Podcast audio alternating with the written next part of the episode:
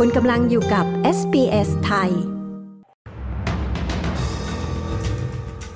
มีคนไทยเสียชีวิต 12 รายจากเหตุสู้รบอิสราเอลกับฮามาส ออสเตรเลียประนามการโจมตีอิสราเอลของฮามาส การห้ามนักเรียนใช้โทรศัพท์มือถือเริ่มแล้ววันนี้ในโรงเรียนมัธยมนิวเซาท์เวลส์ ติดตามสรุปข่าวรอบวันจาก SBS ไทย จันทร์ที่ 9 ตุลาคม 2566 กับดิฉัน ปริสุทธ์สดใสค่ะ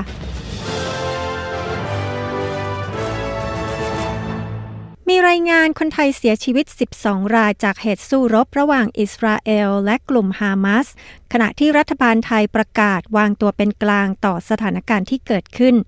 นายจักรพงษ์แสงมณี รัฐมนตรีช่วยว่าการกระทรวงการต่างประเทศของไทยระบุว่า ไทยประกาศวางตัวเป็นกลางต่อสงครามอิสราเอลฮามาสโดยสนับสนุนแนวทางสองรัฐที่อยู่เคียงคู่กัน โดยขอให้ทั้งสองฝ่ายเจรจา เพื่อหาแนวทางแก้ไขและหาทางออกร่วมกันอย่างยั่งยืนและสันติ ทั้งนี้ไทยขอประนามความรุนแรงที่เกิดขึ้นในสถานการณ์ดังกล่าว โดยไม่ได้เจาะจงกลุ่มใด ปัจจุบันมีคนไทยพำนักอยู่ในอิสสราเอลประมาณ 30,000 คน ส่วนใหญ่เป็นแรงงานภาคการเกษตร โดยได้รับรายงานว่ามีคนไทยเสียชีวิตทั้งหมด 12 ราย โดยได้รับการยืนยันจากทางการอิสราเอลแล้ว 2 ราย ส่วนอีก 10 ราย ได้รับทราบข้อมูลจากนายจ้าง นอกจากนี้ยังมีคนไทยที่ได้รับบาดเจ็บอีก 8 ราย และถูกลักพาตัว 11 ราย รัฐบาลสหพันธรัฐออสเตรเลียกล่าวว่ารัฐบาลกำลังพยายามตรวจสอบ เรื่องสวัสดิภาพของชาวออสเตรเลียที่ติดอยู่ในสถานการณ์กลุ่มฮามาสโจมตีอิสราเอล ซึ่งทำให้มีผู้เสียชีวิตหลายร้อยราย และบาดเจ็บหลายพันคน นายกรัฐมนตรีแอนโทนีอัลบานิซีกล่าวว่ากระทรวงการต่างประเทศกำลังทำงานตลอดวันตลอดคืน เพื่อตรวจสอบสวัสดิภาพของชาวออสเตรเลียในพื้นที่ดังกล่าว ด้านเพนนีวอง รัฐมนตรีกระทรวงการต่างประเทศของออสเตรเลียย้ำว่าออสเตรเลียประณามการโจมตีอิสราเอลของกลุ่มฮามาส ด้านพ่อแม่ของชาวอิสราเอลที่ถูกกลุ่มฮามาสลักพาตัวไป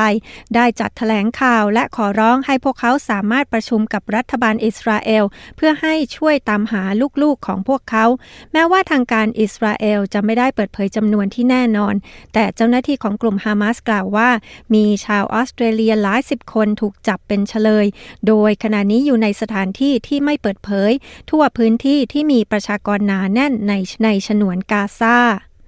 การห้ามใช้โทรศัพท์มือถือในโรงเรียนมัธยมของรัฐนิวเซาท์เวลส์เริ่มมีผลบังคับใช้แล้วตั้งแต่วันนี้ ซึ่งเป็นวันแรกของภาคเรียนที่ 4 โรงเรียนมัธยมของรัฐในนิวเซาท์เวลส์ได้เริ่มห้ามนักเรียนใช้โทรศัพท์มือถือ เช่นเดียวกับโรงเรียนประถมศึกษาของรัฐบาล ที่ได้ออกกฎห้ามนักเรียนใช้โทรศัพท์มือถือในช่วงเวลาเรียน โรงเรียนในรัฐวิกตอเรีย ทัสเมเนีย เซาท์ออสเตรเลีย Northern Territory และเวสเทิร์นออสเตรเลียมีกฎห้ามเรื่องนี้แล้ว ขณะที่ควีนสแลนด์จะเริ่มในปีหน้า โนเพียสันผู้รณรงค์การโหวต yes กล่าวว่าการลงประชามติ เรื่องคณะที่ปรึกษาเสียงชนพื้นเมืองต่อรัฐสภา หรือ Voice to Parliament ที่จะมีขึ้นเสาร์นี้ 14 ตุลาคม โดยเขาบอกว่าเป็นทางเลือกทางจริยธรรม เขากล่าวเรื่องนี้ขณะที่โพลสำรวจความเห็นประชาชนล่าสุด 2 รายการบ่งชี้ว่า เสียงโหวตโนยังคงมีคะแนนนำอยู่ โดยผู้มีสิทธิ์เลือกตั้งเกือบครึ่งหนึ่งไม่เห็นด้วย กับการตั้งคณะที่ปรึกษาเสียงชนพื้นเมืองต่อรัฐสภา ทั้งหมดนี้คือสรุปข่าวรอบวันจาก s อ s ไทย จันทร์ที่ 9 ตุลาคม พุทธศักราช 2566 ดิฉัน ปริสุทธ์สดใส รายงานค่ะ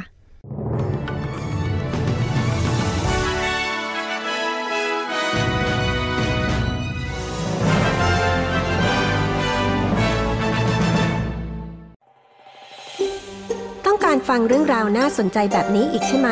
ฟังได้ทาง Apple Podcast Google Podcast Spotify หรือที่อื่น ๆ ที่คุณฟัง podcast ของคุณ